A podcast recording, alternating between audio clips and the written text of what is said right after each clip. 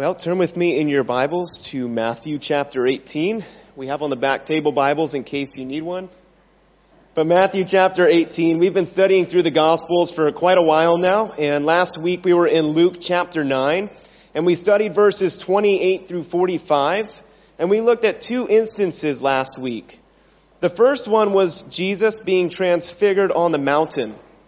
And if you remember, Jesus took Peter, James, and John, went up to the mountain, and he was transfigured. And it was here in this, in this instance that Jesus proved himself to be God and proved himself to be the fulfillment of the law and the prophets.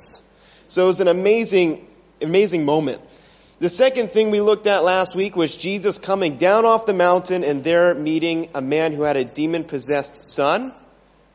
And Jesus cast a demon out of this boy and healed him of his injuries. And Jesus at this time then proceeded to rebuke the multitudes. He rebuked them for their ulterior motives they were coming to him with. They were, he was rebuking them for their lack of trust, and then he was rebuking the disciples for their lack of faith. And the question we asked last week was, are you focused on Christ's glory?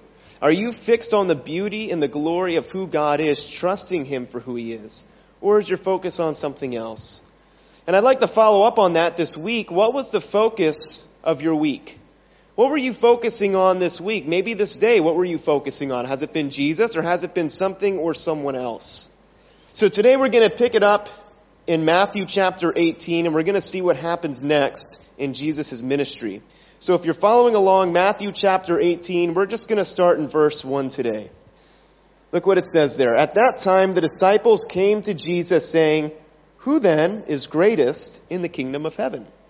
So Matthew, the author, he starts this chapter off by saying, at that time. What time? Well, this is shortly after the events of what we looked at last week. Not much time has passed at all since Jesus was transfigured and the time that the disciples are having this dispute. Now, my next question is, where are Jesus and the disciples at this time? We're not told here in Matthew. Are they in the same location as Jesus was on the mountain, or have, have they moved? Where are they at? Well, Mark's gospel in Mark nine thirty-three gives us a little more details. And Mark tells us that Jesus and the disciples were in Capernaum. So Capernaum was on the northwestern sea of the, of, of the Sea of Galilee, the northwestern shore, I should say. And Capernaum's a familiar place. This is where Peter was from, right? According to Matthew eight, this is where Peter's home was. And it was here in Capernaum that Jesus, he healed the paralytic man. He healed Peter's mother-in-law. He cast demons out of people in Capernaum. He healed the woman with the flow of blood. And so Jesus, he was here quite often. And it was here also that he even taught in some of the Jewish synagogues. So the disciples are here and they begin to dispute with themselves or to debate. Who is the greatest in the kingdom of heaven? And they bring this question to Jesus.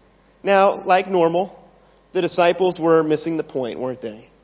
The disciples were missing the point in ministry and in their life of serving Jesus, and they thought that they were competing with one another, and they were trying to outdo each other in order to be greater in the kingdom of heaven. They were falling into a trap here that I think many people fall into today in ministry, thinking that we're at competition with one another in serving God and furthering his kingdom. Now, we know in the eyes of God, there's no partiality. God doesn't look at a certain person and say, you're greater than that person. We know that. So where did this desire to compete with one another come from in the disciples' heart? It didn't come from God. It came from pride. Pride was once more blinding the disciples' heart and taking their focus off what they should have been focused on. And as we shared a couple weeks ago, pride will destroy the ministry that God has called us to. Pride will destroy the relationships he's called us to. And we cannot be effective in serving in ministry with pride in our hearts. The disciples were about to learn a lesson, as we're going to look at through the rest of this chapter, that ministry in life was not about them. And the same is true for us today. Ministry in life, it's not about us. It's not about what we have to offer or what we can do. It's about putting Jesus first and putting others first as well. And while the world teaches something completely opposite of this, the world teaches you to put self above everything else. The Bible says, crucify self. So you see the difference. Greatness is not defined by our position or accomplishments. It's defined in who the God is that we serve. And the disciples were going to learn this lesson. So let's see how Jesus responds to this in verses two through five. Then Jesus called a little child to him, set him in the midst of them, and said, "Assuredly I say to you, unless you are converted and become as little children, you will by no means enter the kingdom of heaven. Therefore, whoever humbles himself as this little child is the greatest in the kingdom of heaven. Whoever receives one little child like this in my name receives me." Now, notice Jesus doesn't directly answer the disciples here. Instead, he just calls a child over and he tells them that they need to become like children. Now, what's astounding to me is Jesus doesn't just say you need to become like a child. What does he say? He said, in, in order to enter the kingdom of heaven, you must be like a little child. It's pretty astounding that Jesus would say that. You will by no means enter the kingdom of heaven unless you become like one of these. So what is it exactly that Jesus is saying here? Why is Jesus telling us and the disciples that we must be like a little child in order to enter heaven? Well, it's very obvious here that Jesus was commanding us that we must humble ourselves if we are to enter heaven. If we are to truly enter heaven and truly come and ask the Lord for his mercy and grace, we need to come to that point of humbling ourselves before God and crying out to him and surrendering to him. Now, you have to understand also the context. In the ancient world, children were considered to have no rights, to have no freedoms, or no entitlements. Children were viewed to be very dependent, right? They didn't have a say in the matter. They were obedient, and they had no rights and no say. They were humble. They had to be. And in the same sense, Jesus is telling his disciples, it's, it's, this, this competing that you have with one another, it comes from a heart of pride. If you're truly to be my servants and follow me, you need to humble yourself. You need to surrender your rights. You need to surrender your freedoms, your desires, your entitlements. What Jesus is seeking after is a heart that's completely surrendered to him. A heart that is humble before God, a heart that acknowledges our desperate need for him. So with that said, are you living a life of humility or are you living a life of pride?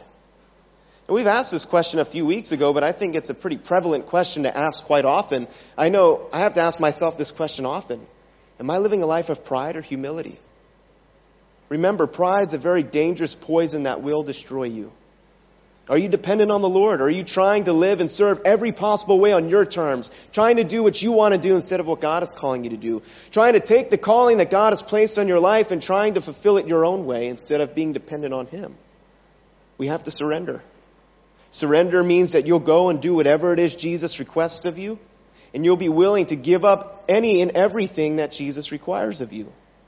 Now, Jesus says in verse five that we are to receive one of these little children in his name. Now, a lot of people debate on whether Jesus was talking about physical children or if he was talking about other Christians and describing Christians the way that he's describing a child.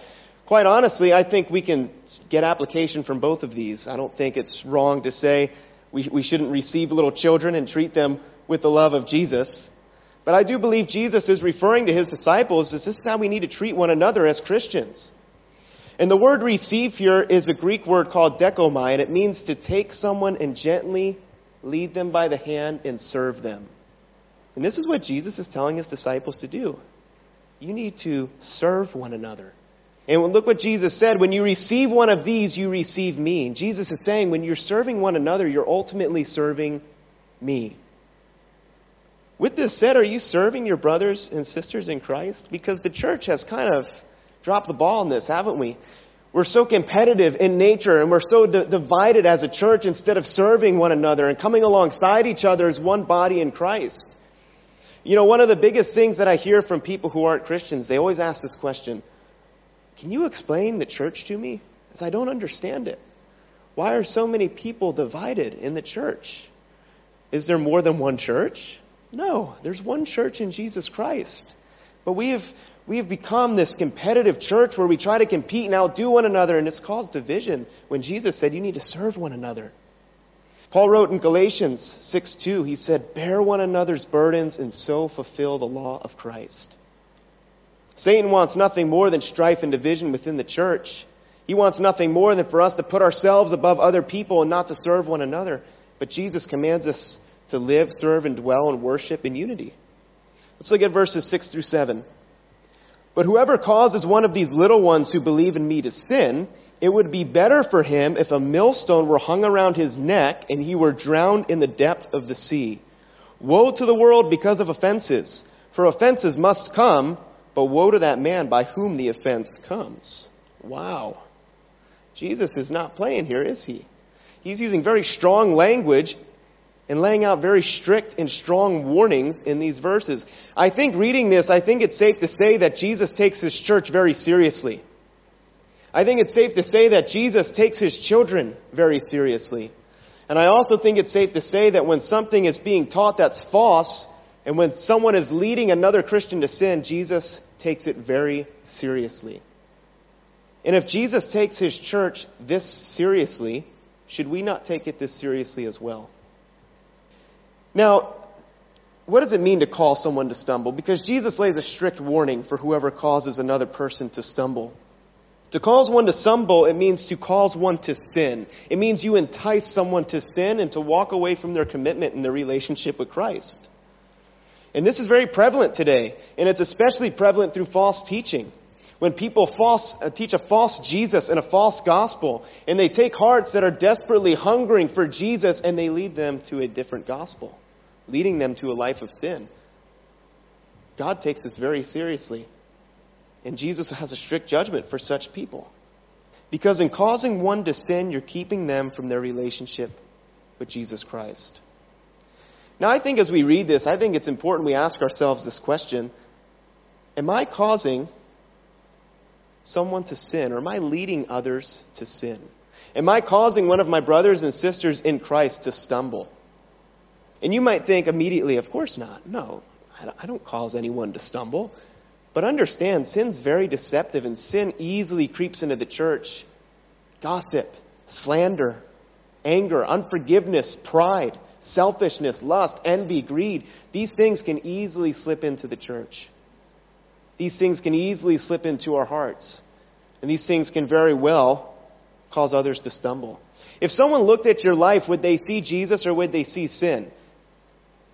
We're all ambassadors. We're all representing Jesus. We're all a living example for someone. Someone is watching the way you live your life. What kind of an example are you setting? And when people look at the way you live, are they being pointed to Jesus or are they being pointed to sin? It's something to think about. But let's look at verses eight through nine, because I think these are very important verses here. If your hand or foot causes you to sin, cut it off and cast it from you. It is better for you to enter into life lame or maimed rather than having two hands or two feet and to be cast into the everlasting fire. And if your eye causes you to sin, pluck it out and cast it from you. It is better for you to enter into life with one eye rather than having two eyes to be cast into hellfire. Now, this is, once again, a very interesting thing that Jesus says. And this is actually not the first time Jesus has said this. If you remember back to Matthew five and the Sermon on the Mount, Jesus said the same thing. When he was addressing sinning in your heart, Jesus, he said the same thing. So what does Jesus mean, and why would he repeat this? And why would he repeat this here? Now, we know that Jesus is not telling us to literally cut off our hands and pluck out our eyes. If so, all of us in here are guilty for not doing that.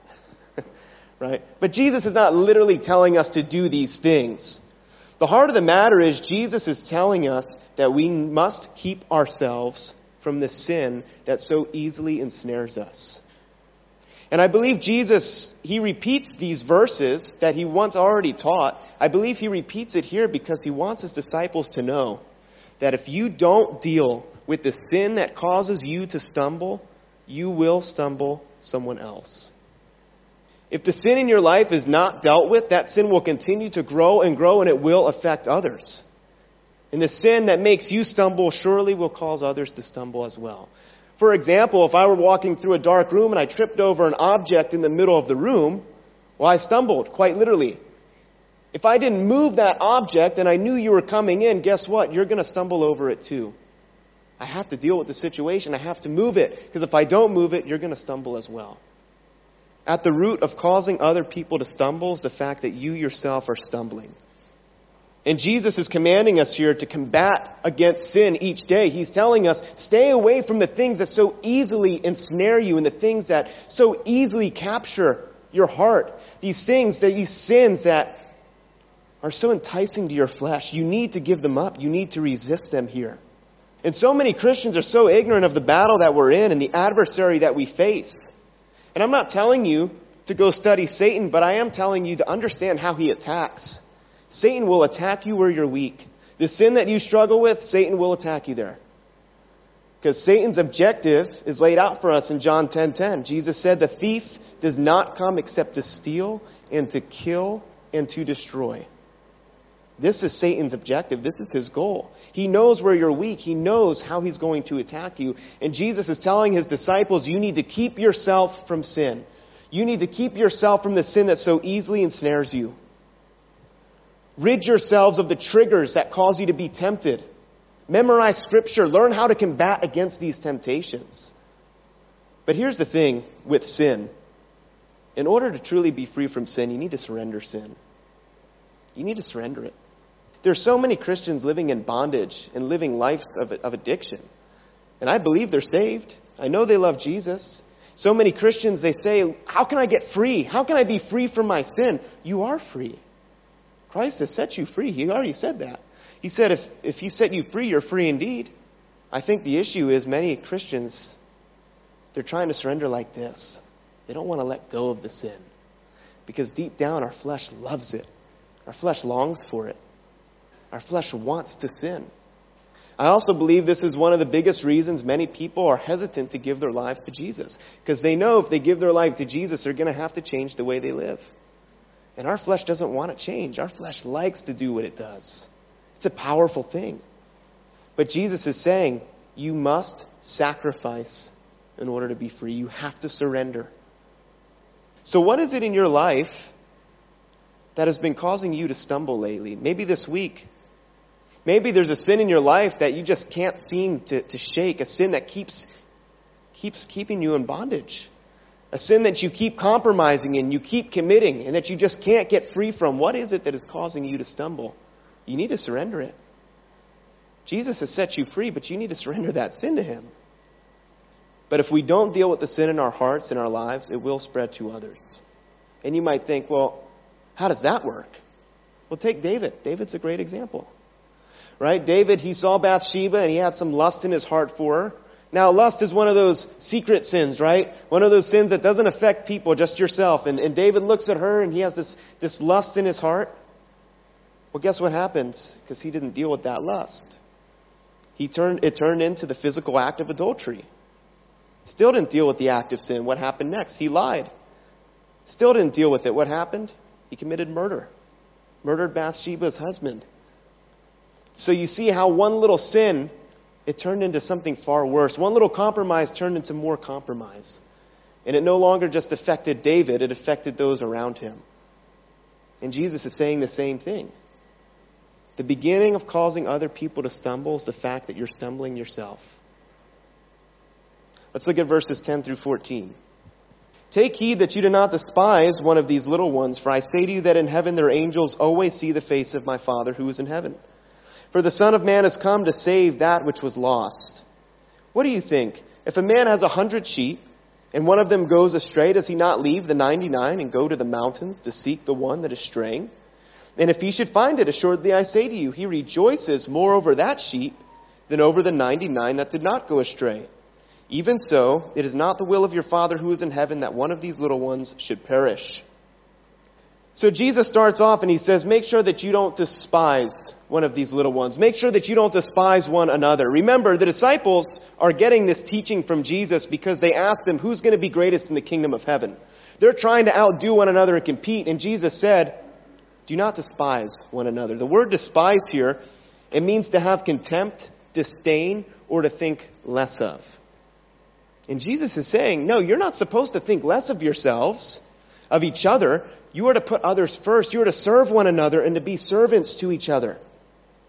And Jesus, he starts to share his heart with the disciples.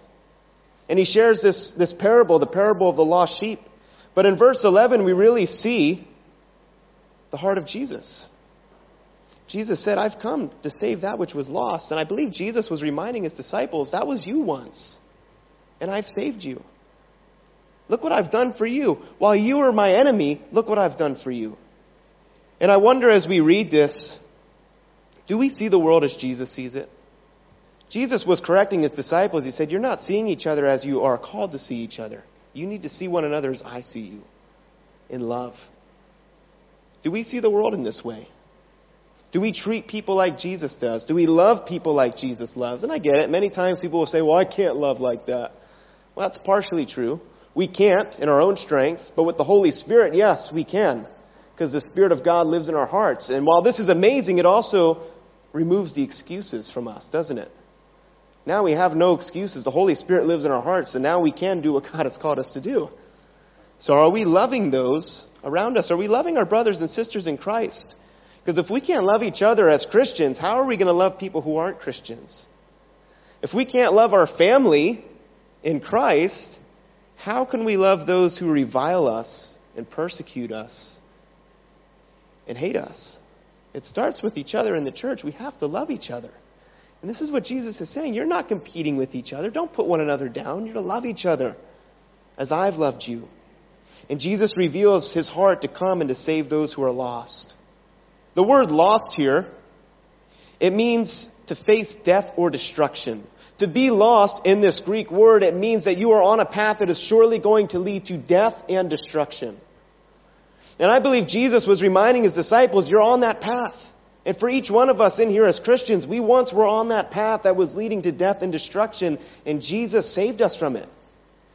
We were that one that went astray, and Jesus left the ninety-nine for each one of us. That was us at one point. And Jesus saved us and redeemed us. We should be overflowing with joy when we read this. Have you lost the joy of your salvation? Have you lost the joy of the fact that Jesus has rescued you from your sins and has taken you off this path that leads to death and destruction? Colossians chapter one, verse thirteen says, he has delivered us from the power of darkness and conveyed us into the kingdom of the Son of his love. This is what God has done for us. He has saved us from the kingdom of darkness. We should be overjoyed as we read this. But also as we read this and reflect on what Christ has done for us, our heart should also break. Why? Our heart should break for the lost.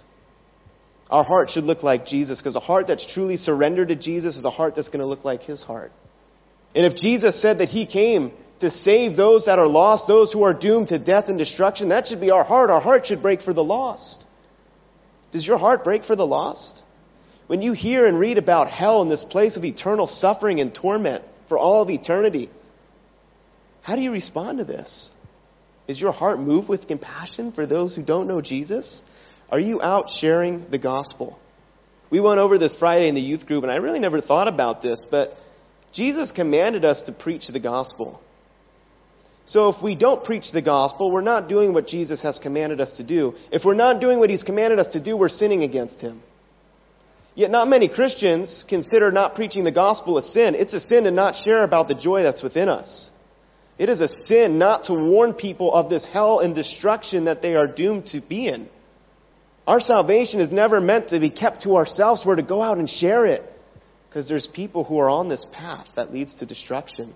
And if Jesus' heart is to go and leave the ninety-nine to find the one, which was you and I at one point, that should be our heart, to point people to Jesus.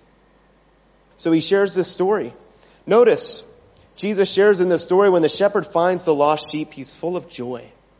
He rejoices over it. And it really shows us just once again the heart of Jesus, that his heart is a heart of restoration. How Jesus rejoices when we come back to him. And maybe you're in here as a Christian, but you've been straying this week, straying from Jesus, straying from his word, from his commands. Your heart has been hardened. Jesus isn't angry. He wants to restore you. Look at the shepherd's reaction when the sheep is found. He has joy in his heart. We serve a God of restoration, a God who is willing to forgive us if we ask him. And if you're here and you're not a Christian, you're on that path that leads to death and destruction. But I have great news for you. There's a way off of it. Jesus, he paid the price. It's not about the work that we do. It's the work that he's already done. And so Jesus is once again correcting his disciples. You're not to put each other down. You're to serve each other, love each other as I have loved you. And if you don't love each other, how are you going to love those in the world who don't know Christ? Let's look at verses fifteen through eighteen.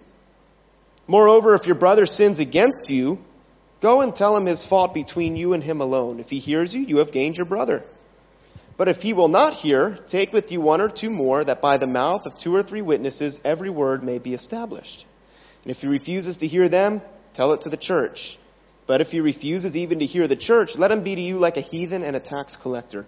Assuredly, I say to you, whatever you bind on earth will be bound in heaven, and whatever you loose on earth will be loosed in heaven.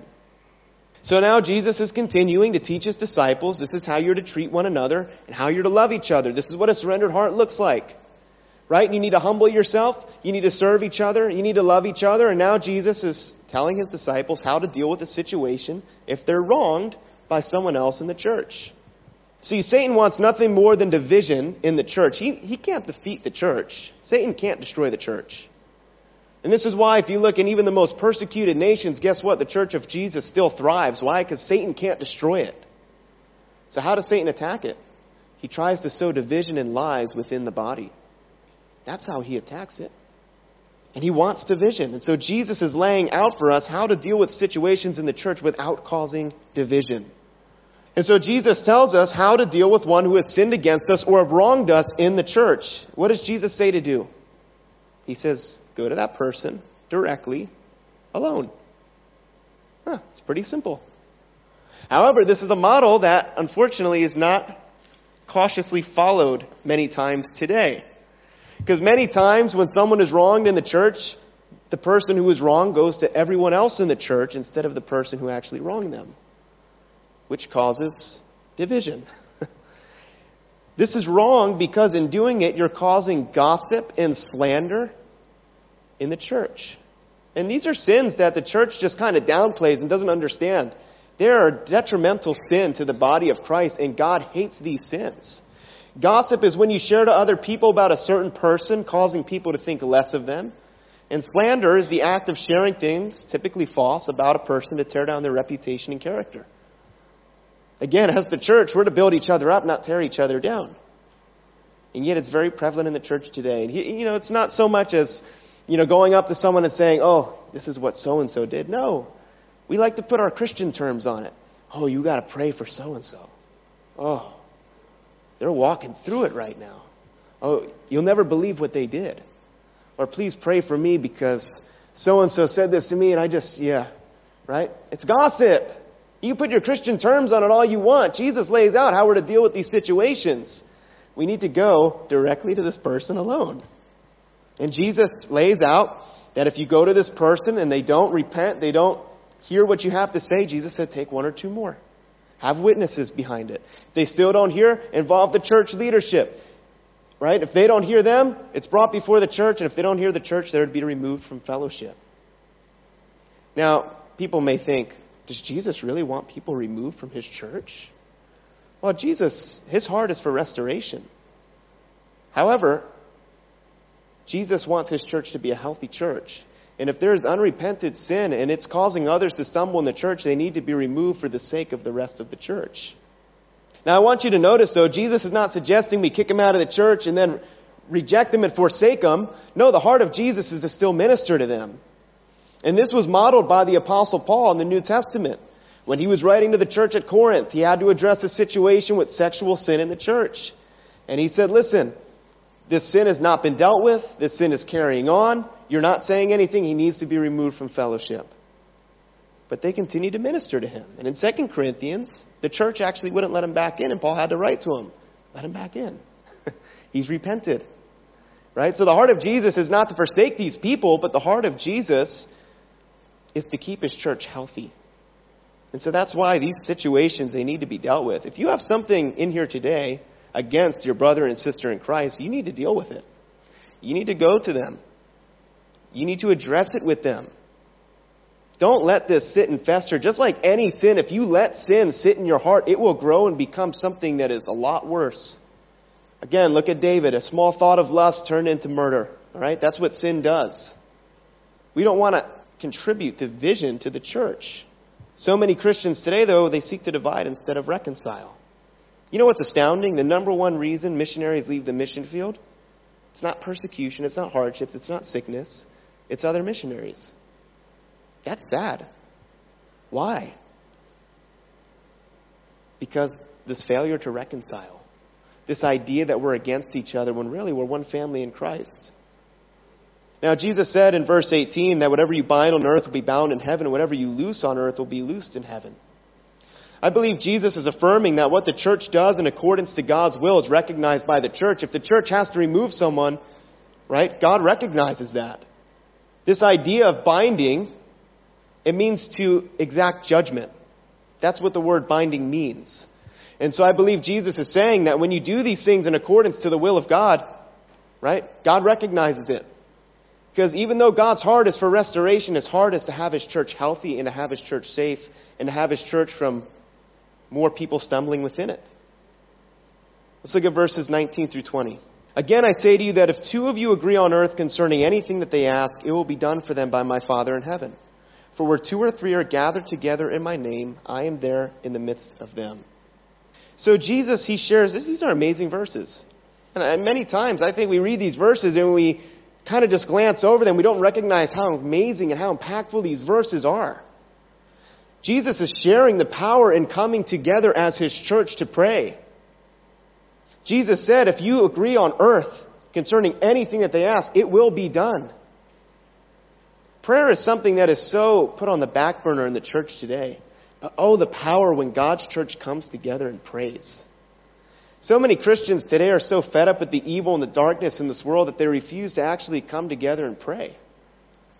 So many Christians want to see revival, but they don't want to pray. They don't want to come together as God's church. They don't want to fellowship. If you look and study history, every revival started how? By prayer. If you study every revival in history, they were sustained by prayer. Why? Because it's believers coming together, asking and agreeing that this is what they want God to do. They recognize the power in it. Have we lost sight of that? So many times we share, oh, this world is so dark and so evil. Well, let's start praying. Because God is the only one who can change hearts. First John five fourteen says this, now this is the confidence that we have in him, that if we ask anything according to his will, he hears us. Well, we just read that it's God's will that all come to salvation. So I think it's safe to say that if we all pray for salvation to come to this city, God is going to work. But we need to come together and pray. We need to pray. And so Jesus is showing the power when his church comes together, corporately worshiping him in fellowship. Fellowship is another thing that's often put on the back burner, and there's many unhealthy Christians because of a lack of fellowship. God calls us to be in corporate worship with one another. Why? Because fellowship encourages accountability, encouragement. We challenge one another. A Christian without fellowship is an unhealthy Christian. Hebrews ten twenty-five says, do not forsake the assembling of ourselves together, as is the manner of some, but exhort one another, and so much the more as you see the day approaching. It was not a coincidence that Satan wanted every church to close for two years. That's not a coincidence. Satan doesn't want the church open. Satan doesn't want the church meeting. Satan doesn't want believers coming together because there's power in it. And so Jesus is teaching his disciples, you need to reconcile, you need to love, you need to serve one another, and you need to come together, pray, and worship, knowing, once again, the God that we serve. And notice the emphasis. It's not on numbers or space. Jesus said, if just two of you meet together, I'm there in the midst. Why? Because they're meeting in his name. The emphasis isn't on numbers. It's not on buildings. The emphasis is on who they're meeting for in the name of Jesus. There's many large churches today who don't meet in the name of Jesus. Jesus is not interested in the quantity as much as he is in the quality, once again, as we've been seeing with the heart of Jesus. The emphasis must be always in the church to glorify Jesus and to honor and revere his word. Well, we're going to look at the last section here, the rest of the chapter, verses twenty-one through thirty-five, and we'll wrap up with these verses. So let's see what it says. Then Peter came to him and said, Lord, how often shall my brother sin against me and I forgive him? Up to seven times? Jesus said to him, I did not say to you up to seven times, but up to seventy times seven. Therefore, the kingdom of heaven is like a certain king who wanted to settle accounts with his servants. And when he had begun to settle accounts, one was brought to him who owed ten thousand talents. But as he was not able to pay, his master commanded that he be sold with his wife and children and all that he had, and that payment be made. The servant therefore fell down before him, saying, Master, have patience with me, and I will pay you all. Then the master of that servant was moved with compassion, released him, and forgave him the debt. But that servant went out and found one of his fellow servants who owed him a hundred denarii. And he laid hands on him and took him by the throat, saying, Pay me what you owe. So his fellow servant fell down at his feet and begged him, saying, Have patience with me, and I will pay you all. And he would not, but went and threw him into prison till he should pay the debt. So when his fellow servants saw what had been done, they were very grieved and came and told their master all that had been done. Then his master, after he had called him, said to him, You wicked servant, I forgave you all that debt because you begged me. Should you not also have had compassion on your fellow servant, just as I had pity on you? And his master was angry and delivered him to the torturers until he should pay all that was due to him. So my heavenly Father also will do to you if each of you from his heart does not forgive his brother his trespasses. Wow. You know, we read this chapter, Jesus says some serious things in this chapter, doesn't he? Right? First he said, yeah, if you cause one of these little ones stumble, it's better if you were thrown into the sea with a millstone tied around your neck. Oh, if these things cause you to sin, cut off your hand and pluck out your eye. Oh, you're not going to be, you're not going to forgive? My heavenly Father will do to you if you don't forgive. Once again, I think it's safe to say these things are very serious to Jesus, and they should warrant our full attention to what Jesus is teaching. Because Jesus isn't just merely teaching the disciples, he's rebuking them because their heart was a heart of pride and a heart of competing with one another and putting each other down instead of conducting themselves the way that they were called to. So Peter, in verse twenty-one, comes to Jesus and said, Lord, how, how often shall I forgive my brother? Up to seven times? I don't know what goes through Peter's head. You know, maybe one day in eternity he can explain why he said some of the things that he said. I think Peter was trying to impress Jesus with this question. And according to history, the Jewish rabbis, they taught that a person is only to be forgiven up to three times. And if you forgive them up to three times, they shouldn't be forgiven anymore. And so Peter's like, well, I'm going to double what they said and add one. I don't know what his thought process was. But he said, Lord, should I forgive them seven times? He's probably trying to appear righteous. I'm not sure what was going through his head.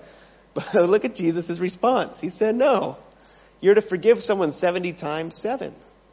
Now, what does Jesus mean here? Does Jesus mean that we forgive people four hundred ninety times? And then the four hundred ninety-first time, we don't have to forgive them? And maybe there is someone in your life, I'm sure there is, who you've had to forgive four hundred ninety plus times.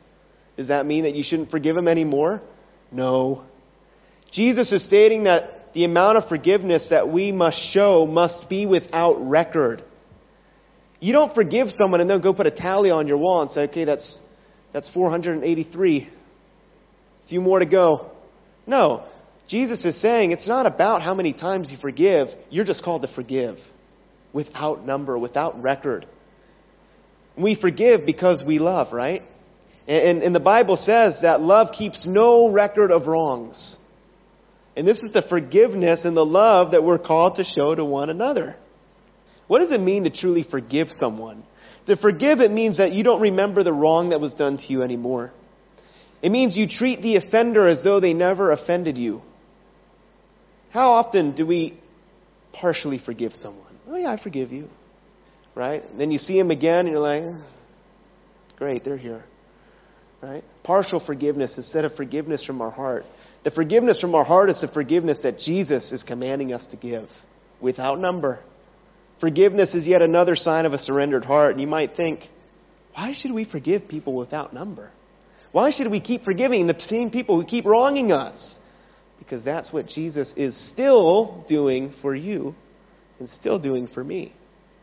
I'll tell you what, if Jesus was only going to forgive me four hundred ninety times, I'd have been dead years ago.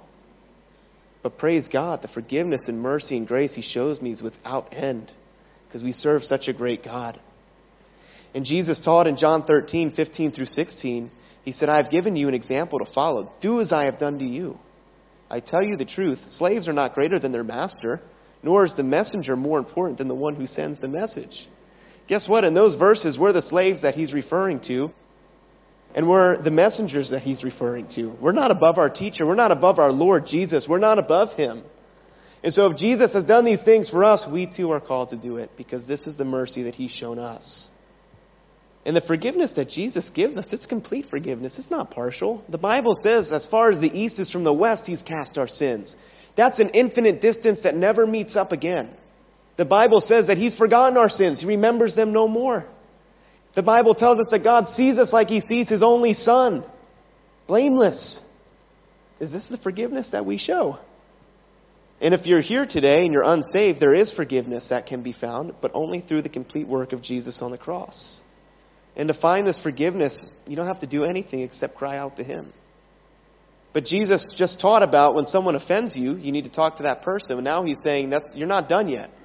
You don't just meet with them and settle this. Now you need to forgive them. And you need to truly forgive them. And watch this. Jesus is not merely just calling us to forgive the people that we love. He's calling us to forgive all people. Yes, even our enemies. And I know this is very difficult, especially for our family in Myanmar right now. Right? What does the Bible command us when it comes to these wicked people doing these wicked things? We need to forgive them. It's not fair, but we need to forgive them. Because Jesus has forgiven us. And he loves us.